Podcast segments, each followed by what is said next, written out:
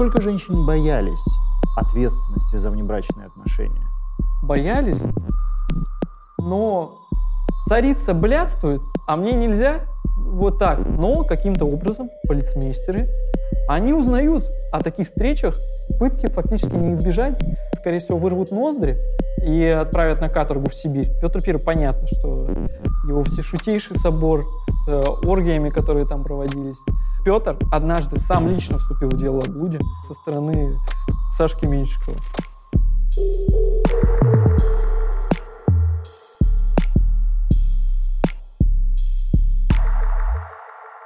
Здравствуйте! Это научно-познавательный сериал «История только начинается». Здесь мы разговариваем с учеными, которые открывают прошлое, изучая то, что от него осталось. И сегодня наш гость Павел Романов, с которым мы обсуждаем историю брачных отношений и внебрачных отношений в России восемнадцатого столетия. Павел, итак, восемнадцатое столетие. Что изменилось в сфере регуляции брачных отношений после того, как государство пришло на смену церкви? Ну, нельзя сказать, что государство полностью пришло на, на смену церкви в восемнадцатом веке. Скорее, часть, очень важную, большую, громадную часть дел о нарушении брачного законодательства, это так архивисты девятнадцатого века называли дела о блуде, переходит в сферу светского суда. Это произошло, как я напомню нашим слушателям, телезрителям, о том, что это произошло двенадцатого апреля тысяча семьсот двадцать второго года, когда Петр I вечером зашел в московское здание Сената. Там ему были предоставлены э, на обсуждение для резолюции пункты, докладные пункты Святейшего правительствующего Синода, в частности, о разделении э, функций Духовного суда. В целом, этот документ, э, в полном, опубликованный потом в дальнейшем полном собрании законов Российской империи, он устанавливает вообще положение Синода по отношению к другим органам управления, государственным органам управления Российской империи. В частности, можно сказать, что Синод приравнивается в своих полномочиях к Сенату этим документом. То есть... Павел, не могли бы вы пояснить, Синод и Сенат, вот mm-hmm. что это за институции? А, ну, Сенат – это орган управления, созданный Петром Первым изначально для того, чтобы замещать его во время его зарубежных поездок. То есть, ну, в дальнейшем это одновременно орган, ну, если современным языком выражаться, законодательной и исполнительной власти одновременно, который являлся высшей доимператорской инстанцией по разным вопросам. То есть Сенат, Сенат, Сенат именно фактически высший орган управления Российской империи в восемнадцатом веке. Святейший правительствующий Синод. Это духовная коллегия, фактически, которая была создана указом Петра I в тысяча семьсот двадцать первом году и на следующий день переименована в Святейший правительствующий Синод. Почему это было сделано? Потому что а, архиереи, их, во-первых, можно сказать, Кондратий хватил, когда они узнали, что они теперь коллеги и государственные служащие. А, им нужно было хоть что-то сделать, чтобы, ну, хотя бы какую-то церковную окраску придать этому органу. И вот ему придают окраску, во-первых, его названием. Ну, Синод — это, в принципе, в, на ранней истории церкви коллегиальный орган управления церковью. А святейший он и правительствующий. Еще что интересно, главного противника церковной реформы Петра I, Стефана Яворского, назначают как бы председателем, первенствующим членом этого Синода, фактически встраивая оппозицию в управление, ее тем самым нейтрализуя. Вот, собственно, два органа. Синод... Ну, то есть можно сказать, что церковь становится частью государственного аппарата? Да, ну, в то, вот именно в Петровское время не в полной мере. Потому что понятно, что верховное решение выносил император. Ну, то есть Синод подтвер... был подчинен теперь императору. Раньше патриарху, а патриарх — это государь, ему дали такой титул в семнадцатом веке. Фактически два государства существуют в России, можно сказать, семнадцатого века. Теперь это не так. Но в то же время полностью он, не, ну, как бы нельзя сказать, что вписан в управление Российской империей, потому что стремление к автономии, вот в том числе на местах, как бы вот этот откат реформы, он И оно еще очень высоко. И вот уже можно сказать, что когда окончательно был установлен порядок э, во время правления Екатерины Второй, того, как церковь, э, какое участие она принимает в государственных делах, э, что это не два параллельных органа, духовный и светский суд, а это уже фактически один, э, но разные ступени э, органа судебной в Российской империи. Вот в то время, да, уже, конечно, э, церковь, церковная автономия терпит свое поражение, тем более секуляризационная реформа Екатерины Второй добивает последний гвоздь в гроб, в принципе, церковной автономии. Ну и вот, мы переходим к двенадцатого апреля тысяча семьсот двадцать второго года. Ему, Петру Первому, по всей видимости, лично, потому что интересно потом другие посмотреть, которые он рассматривал в, то, в тот день законы, принятые двенадцатого апреля тысяча семьсот двадцать второго года, чтобы увидеть его прямую речь, как он именно обсуждал. Он действительно лично подписал, что блуд теперь церковь не расследует. Павел, то есть получается, что этот закон, угу. он, в общем-то, был разработан без участия Петра, а Петр только его подписал. Конечно, я... Просто Петр ассоциируется у нас с человеком, который сам очень любил составлять законы, регламенты, и об этом замечательно написано в прекрасных книгах Евгения Викторовича Анисимова. А тут получается, что, в общем-то, этот закон уже был подготовлен, вероятно, ближайшими сотрудниками Петра, а он его только подписал. Нет, это, это докладные пункты. Петр должен вынести решение вот по, по каждому судебному, по каждой судебной сфере, остается на ведении духовного суда или нет. И он mm. пишет: резолюция в Сенат, резолюция в Синод, mm-hmm. разбрасывает их по разным корзинам. И, собственно, вот это, ну, не закон, это скорее вот указ именно.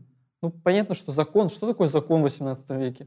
Никто, наверное, до сих пор не знает, что именно можно назвать, потому что законодательные нормы, законодательные силы обладали как и указы, так и разные сборники законодательных норм, типа воинского артикула соборного уложения. Ну, об этом дискутировали и российские праведы девятнадцатого столетия. Итак, Петр подписывает этот указ. Он немедленно вступает в действие. Что, какие изменения происходят? Ой, ну, конечно, немедленное действие он вступить вступил, но на местах люди об этом знать не знали, как всегда. Потому что люди продолжают обращаться, население Российской империи, в разных городах и весях приходят в архиерейские приказы, в духовные правления. То есть, как было в семнадцатом веке. Да, и духовное правление, понятно, на первых порах, пока по всем там письмо это разошлют, что уже городам, что уже так не надо делать, не надо расследовать им это, они как бы продолжают это расследовать. И именно этим вызван указ сентябрьский тысяча семьсот двадцать второго года о том, что подтверждение. То есть там уже отдельно о, о сфере компетенции духовного суда. Mm-hmm. О том, что вот, люди, смотрите, больше не ходите в церковь, идите в, к воеводе, пусть он решает. Ну, не к воеводе, надворный суд на тот момент еще существует. И тут интересно, что надворные суды, это вот такие органы, это судебные фактически суды, да, вот их было... не помню точное количество, около десяти, там, двенадцать, по-моему, было создано надворных судов по Российской империи, в которых должен был проходить суд. Понятно, что хотели разделить судебную и исполнительную власть на местах, но надворный суд как бы показал себя с точки зрения государства как орган такой лишний, и поэтому в тысяча семьсот двадцать седьмом году откатывают обратно к тому, что раньше решение принимал воевода по судебным делам или губернатор. То есть э, руководитель региона, скажем так, и судит в нем. Но потом э, происходит такой откат. Так вот, интересно, что если открыть фонды надворных судов, вообще не найдешь там дело о блуде. Я потратил уйму времени на то, чтобы надворные суды, именно их фонды, которые сохранились в архиве древних актов, прошерстить, чтобы обнаружить там дела о блуде. Их нет. То есть они, по всей видимости, не были готовы в тот момент вступить в расследование таких дел. И поэтому это вызывает реакцию церкви, которая говорит о том, что вообще-то надворный суд так и не взялся за эти дела, а беззакония растут, и поэтому нам надо продолжать это, как бы, вершить суд по этим делам. Ну, понятно, что им сказали нет, вот пусть светский суд и продолжает. То есть сначала, отвечая на вопрос уже более кратко, сначала этот закон, ну, как бы очень тяжело изменял действующую систему расследования дела Блудина. Хорошо. Но вот скажите, восемнадцатое столетие, появление регулярной армии, реформа социальной и, если можно так выразиться, публичной сферы в России, все это приводит к каким-то новым веяниям, может быть, новым влиянием в брачные отношения? Может быть, это как-то влияет на динамику внебрачных отношений? Их становится больше или их становится меньше? Каковы их особенности в этот период? А, ну, мне кажется, что стоит начать с того, что динамику вот следить очень сложно. По двум причинам. Во-первых, разные регионы по-разному вступали в дела о блуде. В некоторых фондах там семь тысяч документов вообще не найдешь дела о блуде почему-то. А в некоторых, например, в Архангелогородской губернии этих дел очень много. Или, например, в Томской губернии. Или, например, по времени. Известно, что после создания Калинкинской комиссии, комиссии по непотребству, в тысяча семьсот пятидесятом — тысяча семьсот пятьдесят девятом году, это я промежуток времени назвал, дела о блуде расследовались очень активно вообще, в принципе, в Российской империи. Вот. То есть, как изменила эту динамику, сказать сложно. Но регулярная армия, конечно, повлияла. Во-первых, был создан артикул воинский, такой важный документ именно про то, как расследовать вообще разные преступления именно в армии. И, конечно, предполагалось изначально, что он будет работать только в армии, но, как выяснилось, что нет ничего более постоянного в России, чем временное. Временно его внедрили в систему законодательства гражданского. Ну и так он там и остался благополучно до, можно сказать, кодификации, наверное, законов. По артикулу воинскому расследовались гражданские дела по ряду преступлений вместе с оборным уложением. И там очень подробно написано, как расследовать дела о блуде. То есть там, во-первых, разделено, разделено прелюбодеяние, блуд и изнасилование. И более того, вот недавно вышла статья Александра Борисовича Каменского про изнасилование. В расследовании изнасилования в России восемнадцатого века.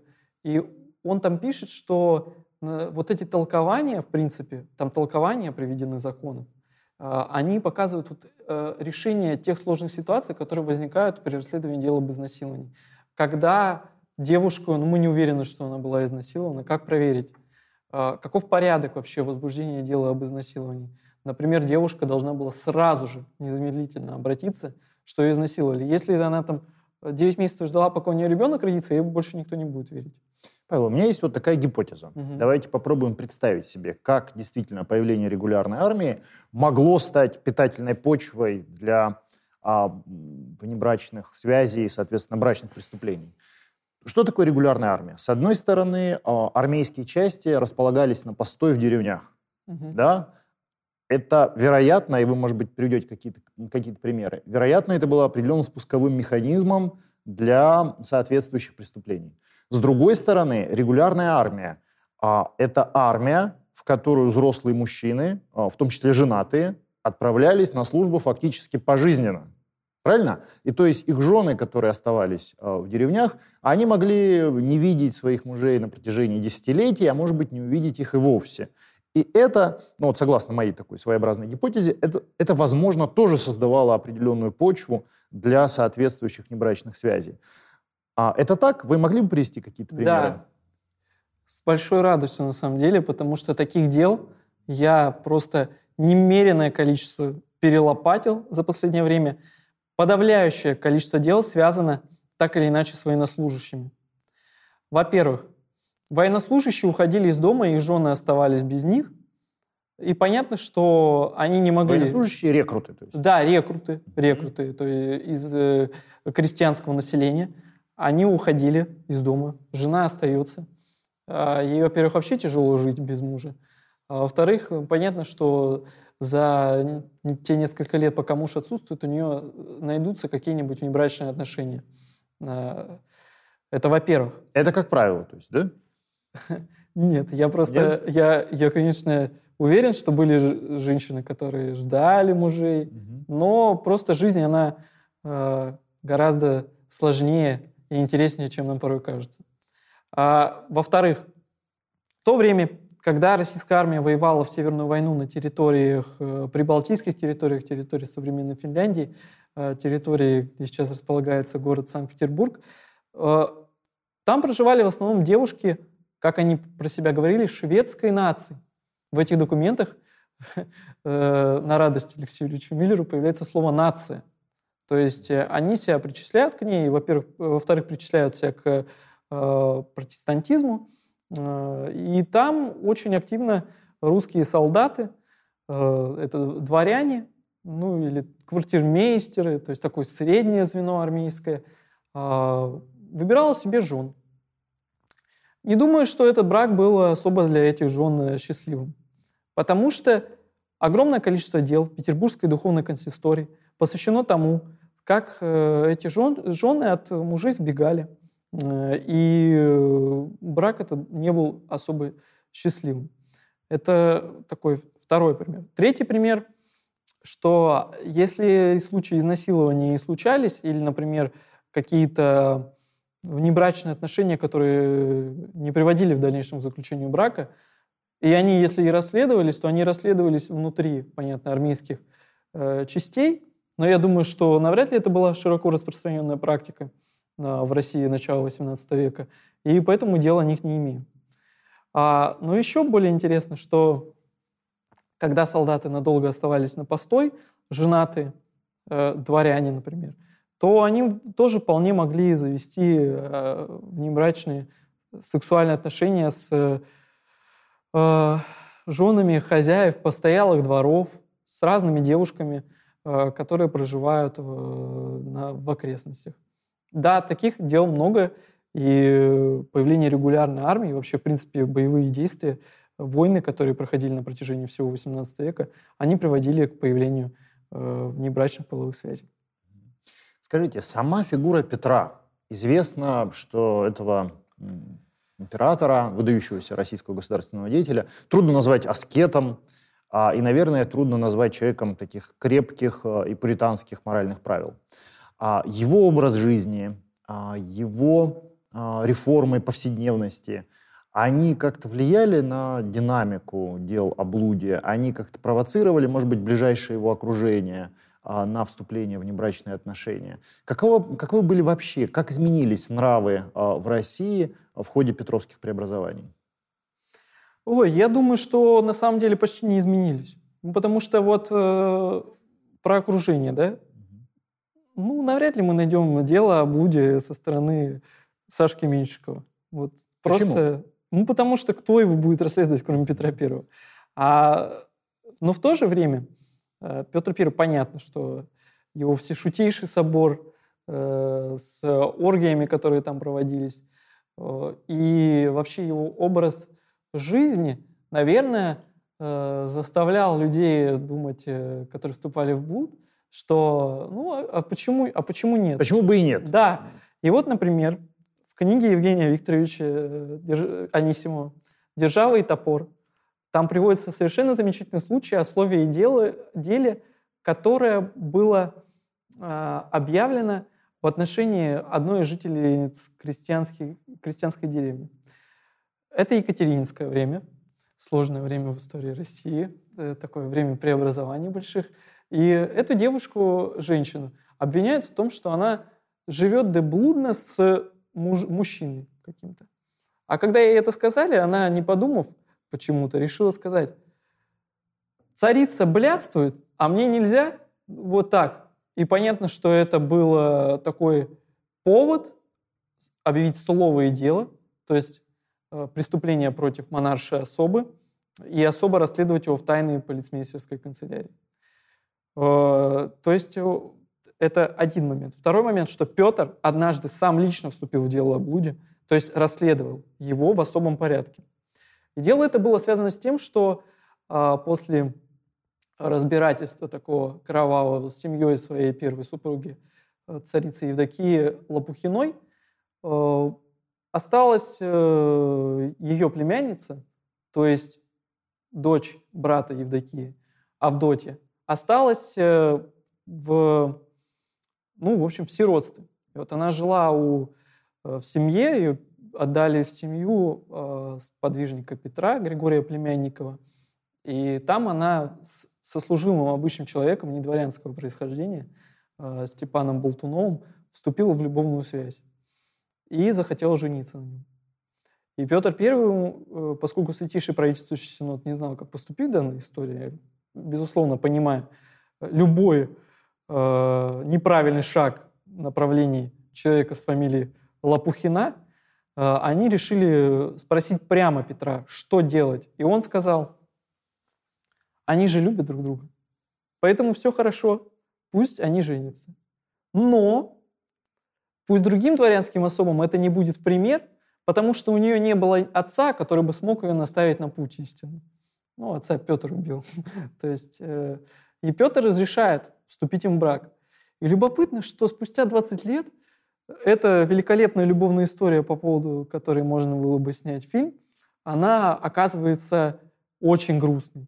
Потому что они подают друг на друга э, обвинения в измене и пытаются с Синода получить уже не разрешение на свадьбу, а разрешение на развод. Это дело я еще пока не изучил, но буду держать в курсе подписчиков mm-hmm. нашего канала. Ну и вот, то есть Петр сам вступал. При этом можно заметить его, раз он сказал, что пусть другим это не будет в пример, именно брак э, такой как бы не очень хорошего с точки зрения вообще христианской морали, так еще с точки зрения того, что человек знатного происхождения вступает в брак с, со слугой, как бы он не хотел таких браков. То есть он, безусловно, хотел, чтобы все было как в традициях регулярного государства, чтобы все следовали инструкции. Вот не положено, поэтому не надо. Скажите, а блуд также в восемнадцатом столетии остается женским преступлением? Да. То есть мы не знаем примеров, когда за блуд могли бы привлечь к ответственности мужчину. Ой, ну, на самом деле таких примеров мало. Потому что для того, чтобы мужчину привлекли к делу о блуде, а не об изнасиловании, например, ну, я разделяю блуд и изнасилование в голове. Блуд для меня — это все, что э, связано с э, как полюбовной сексуальной связью. А изнасилование, понятно, что женщину к этому просто принудили. Мужчину нужно поймать, во-первых, с поличным. И такие дела были. Часто э, девушка подходила в городе к, понравивш... э, к понравившемуся ей мужчине, или мужчина подходил к девушке, и они договорились на рыночной площади, что сегодня ночью они встретятся в сарае, там, э, на заднем дворе, э, и будут чинить любовную связь. Но каким-то образом полицмейстеры э, э, доблестные сотрудники полиции восемнадцатого века, а полиция — это, в принципе, скорее в восемнадцатом веке не то, что сейчас мы подразумеваем, кражи и убийства расследуют, а скорее, в принципе, следит за соблюдением общественного порядка, они узнают о таких встречах и настигают прямо с поличным людей, и поэтому им ничего не остается, как признать свою связь, получить свои удары плетьми и идти спокойно своей дорогой дальше, дорогой жизни. Это, во-первых. Во-вторых, часто, как я заметил ранее, дело о блуде начиналось обнаружением ребенка. И дела, например, сыскного приказа, это центральный орган, центральный орган уголовного правосудия Российской империи на каком-то этапе, который находился в Москве. Там вообще все дела почти посвящены детоубийству или предполагаемому детоубийству. И судьба женщин была незавидной. Павел, я вот об этом тоже хотел бы вас спросить. Итак, мы знаем, что женщина, которая увлечена во внебрачных отношениях, ее судьба, ну, как вы сказали, незавидна. Mm-hmm. Да? То есть, скорее всего, она может лишиться ребенка, она, вероятно, проведет несколько лет в монастырском покаянии. И, скорее всего, социум, в который она вернется, будет считать ее в качестве такой парии, да, социально прокаженной. Насколько женщины боялись ответственности за внебрачные отношения? Фу. Ну, я думаю, что женщины, безусловно, боялись, но ну, ну и сегодня возникают же часто, например, нежелательная беременность, да? Женщины, безусловно, сегодня знают, чем чреват, например, незащищенный половой акт. Но все равно нежелательная беременность сегодня присутствует. И тогда тоже, наверное, думали, что ее удастся избежать, во-первых. Во-вторых, они, многие из них искренне были влюблены в мужчин, с которыми они хотели в дальнейшем пожениться. Мужчины, может быть, не хотели в дальнейшем жениться. И это тоже сложный вопрос. Но э, судьба женщины, во-первых, э, которая забеременела нежелательно в восемнадцатом веке, почти наверняка она родит в нужнике или в сарае. В нужнике, то есть это в туалете. Может быть, ребенок умрет, скорее всего, умрет в ходе такого рождения. И понятно, что, возможно, в ходе этого рождения тело женщины будет повреждено, и она... Но медицина сыскного приказа, то есть пеницитарная медицина того времени, она отсутствовала. И поэтому они вот умирали от кровотечения, как я предполагаю, в ходе расследования там, спустя какое-то небольшое количество времени.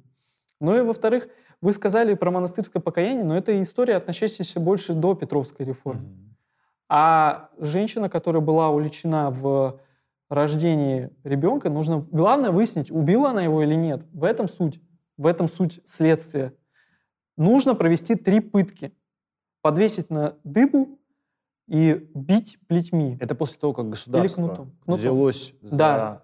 расследование и суд. Ну да, да то есть процедура отношению. Стандартизирована, тебя подвешивают, если ты родила ребенка, и вот он умер, нужно выяснить, ты его убила или нет. Подвешивают на дыбу и дают десять, пятнадцать и двадцать ударов кнутом. Три раза. А откуда пришли эти практики пытки? Я думаю, что ну, они как-то были выработаны в ходе вообще, в принципе, правосудие в России восемнадцатого, не восемнадцатого, а более раннего, чем восемнадцатый век, во-первых. Во-вторых, они, в принципе, общие для всех стран модерного времени, во-первых. То есть с шестнадцатого века там, по восемнадцатый, понятно, что средневековые страны тоже пытали. Вообще такое чувство, что пытка — это какая-то универсальный, универсальный метод дознания до эпохи Просвещения, до гуманизации, в принципе, процедуры дознания. И подвешенная женщина должна была три раза, то есть это промежутком там, ну, месяц, вот так. Три раза она должна была сказать, что она этого не совершала убийство ребенка. Испытание, конечно, очень тяжелое, невероятно тяжелое. И нет никакой гарантии, что во время пытки женщина не умрет. То есть там можно было умереть, и, и не доводя дело до ударов кнутом.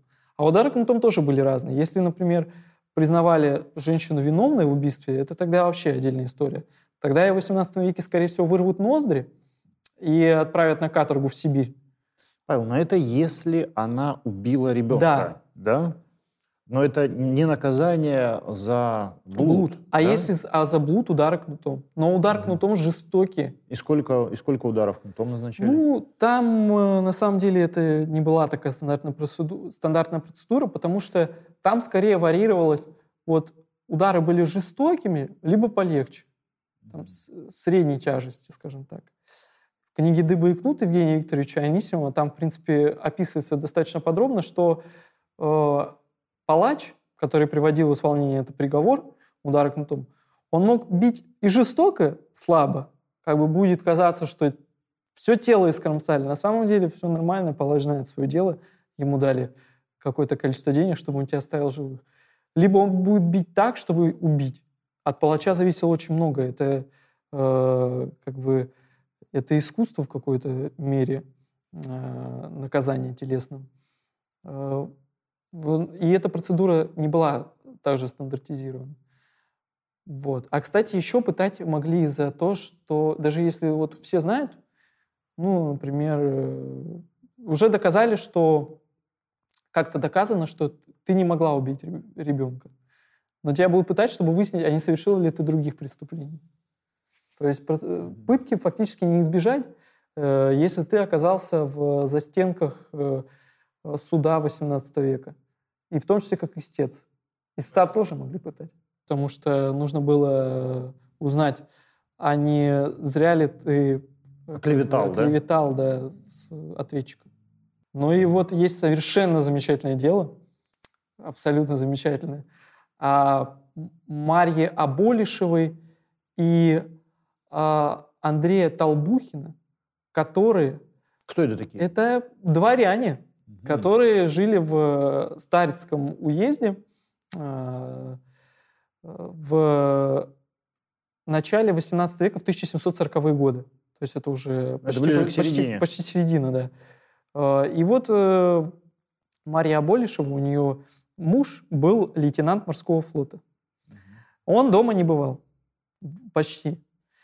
И у ее мужа была сестра, сын которой ее любовник. Они, то есть на почве вот этого отсутствия мужа, сын был недорослем, он на службе не служил. И они постоянно говорили, вот он недоросль, смотрите, он не служит, так еще и совратил жену мою. И они, у них появилась любовная связь. А так который... это, получается, ее племянник, что ли? Это, это племянник ее мужа. Но как бы по, по церковным законам, как бы племянник в законе, скажем так. Вот. И это кровосмешение фактически. И он, э, они решали, вот как бы ему строить судьбу до приезда ее мужа. И в ходе дела выясняется, что у нее с ее мужем, между прочим, десять детей. И они живут вместе шестнадцать лет. Но тем не менее... А вы говорите, дома не бывает. Он бывает э, редко, но метко, скажем так. И за это время не успевают завести, видимо, ребенка. То есть она говорит, что муж там, на, на работе, где-то в Петровском флоте, или дальше потом уже не в Петровском, но на российском. Флоте, на флоте, в российском. И вот э, она с, с этим э, э, как бы Толбухиным вступает в любовную связь. Они решают, что же им делать. И тут прознают родственники. А она живет при этом с братом мужа. То есть как бы у него дома. Ну, чтобы присматривал. И вот э, а ее любовника-родители, они, говор... они узнают об этой любовной связи. Она начинает им таскать вещи из дома своего мужа, чтобы как бы купить их молчание. Фантастическая история. Они... И в итоге они убегают с пожитками, там, собрав все ценное, убегают, э, при этом пытаются подкупить кучера крепостного, чтобы он их довез прямо до Москвы. А он говорит, нет, я же не, я вообще не знал, куда мы едем, я, у меня вообще-то, в отличие от вас, семья, я не хочу их бросать. А сам при этом говорит э, в ходе следствия, что он пошел репу покупать в этот момент, когда они сбежали. Я думаю, зачем ему репа? Mm-hmm. То есть это какая-то глупость фактически. И вот они убегают, и так бегут-бегут до Москвы. В Москве нач- они начинают сбывать награбленное, чтобы обеспечить себе сладкий медовый месяц. И фактически им это удается. Они дальше едут в Петербург шиковать, э, и в Петербурге даже покупают паспорт Аболишеву, чтобы, если что, ой, Толбухин, чтобы, если что, как бы все нормально, документы есть. Но в итоге уже по всем э, городам и весям распространяется информация об этой парочке. И вот их случайный кучер, который вез их уже э, где-то в районе Москвы, на обратном пути они куда-то еще поехали. Вот он их ловит и фактически привозит в Тверскую воеводскую канцелярию. И к чему их приговорили? Там абсолютно интересное дело. Аболишев говорит, муж этой жены, угу. жена моя богомерзкая, богопреступница, законопреступница, я с ней жить не хочу, заберите ее куда-нибудь. А она беременная. И вот они ее забирают э, православные власти в монастырь. Дальше ее история прерывается, все, мы о ней больше ничего не знаем. А любовника начинают пытать с той целью, чтобы выявить, где награбленное. Надо же вернуть. И сажают его в темницу. Надевают ему на ноги железа, э, он там сидит. И он соверш... Это кандалы означает, да? Да. Угу. И вот э, совершенно, абсолютно, как бы... в духе голливудских фильмов он придумывает способ побега, и он э, в, пош, э, при походе в нужник сумел найти бревно, которое поддается. Он его толкнул и через крышу выбрался. Он выбирается, снимая по пути себе железа с помощью его сокамерников, так скажем. Их потом за это тоже досталось. И бежит. Но куда он бежит? Он решил замолить, отмолить свои грехи в монастыре. И он бежит в монастырь.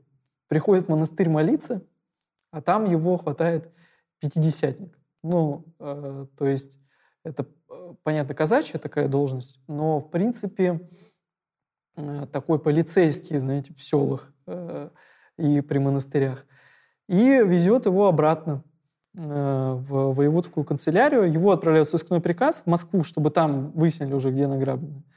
А там его в итоге долго-долго держат, решают, какой приговор ему вынести, и отпускают, потому что по амнистии, связанной с победой, я уже не помню точно, но в одной из войн, которые в тот момент... С Турцией, да, наверное?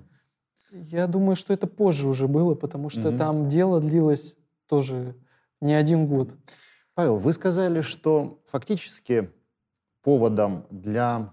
прихода государства mm-hmm. в сферу брачных отношений э, стали вот эти сигналы с мест, которые дошли в том числе до Петра, mm-hmm. э, что священство, духовенство фактически злоупотребляет а властью, своими полномочиями в этой сфере, а пытается использовать вот эту свою прерогативу э, суда, разбирательства брачных дел в целях обогащения. Mm-hmm. После того, как эти дела...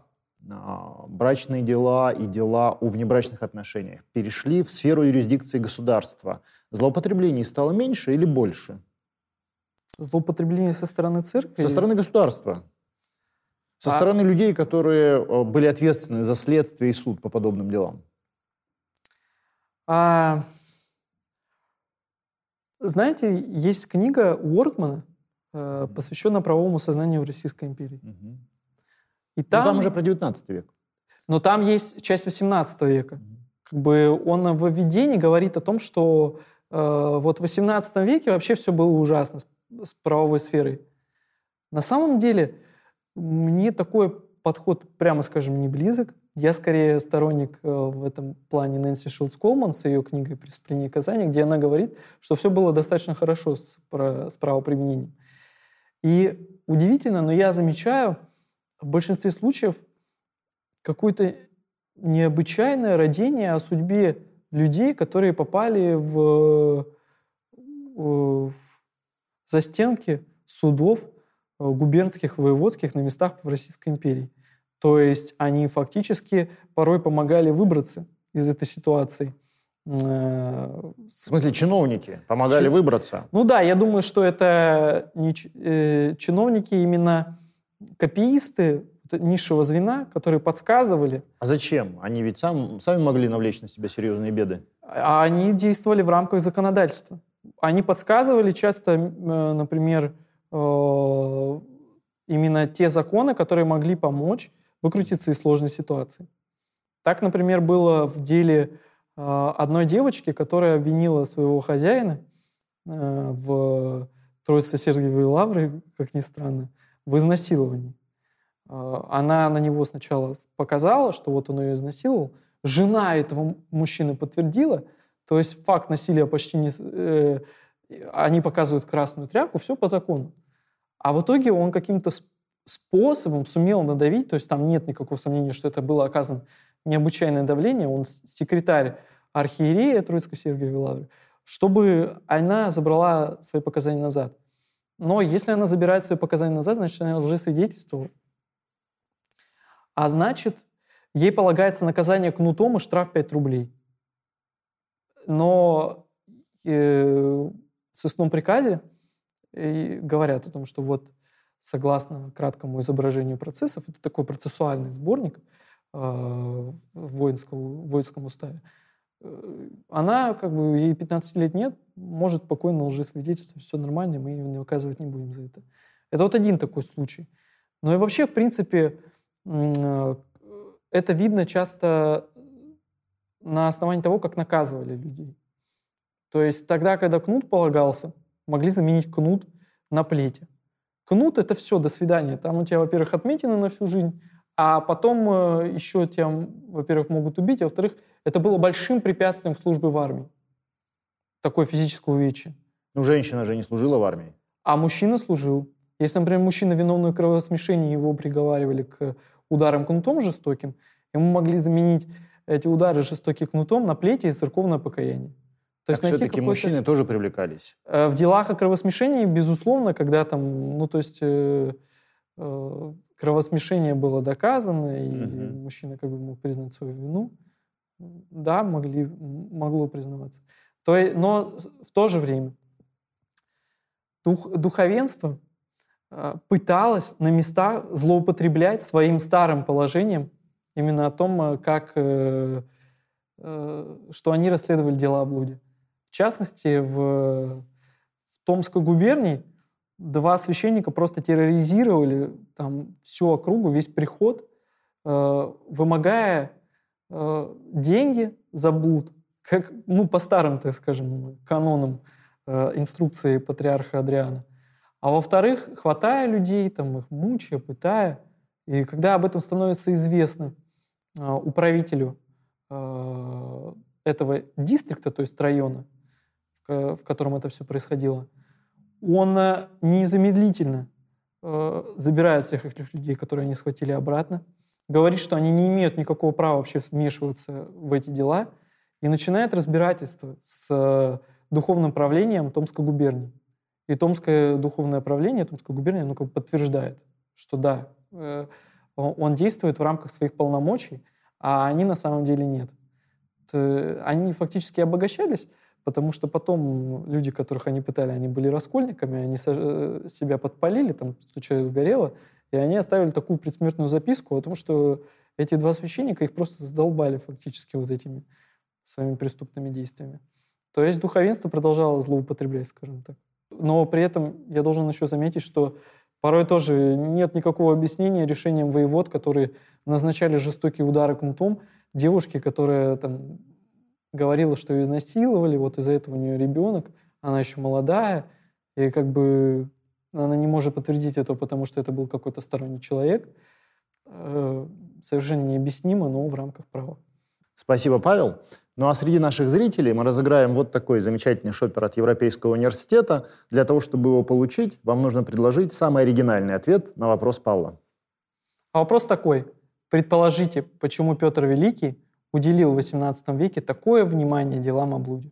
Наш разговор о брачных отношениях в России восемнадцатого века мы продолжим в следующий раз. Подписывайтесь на канал и помните, что история только начинается.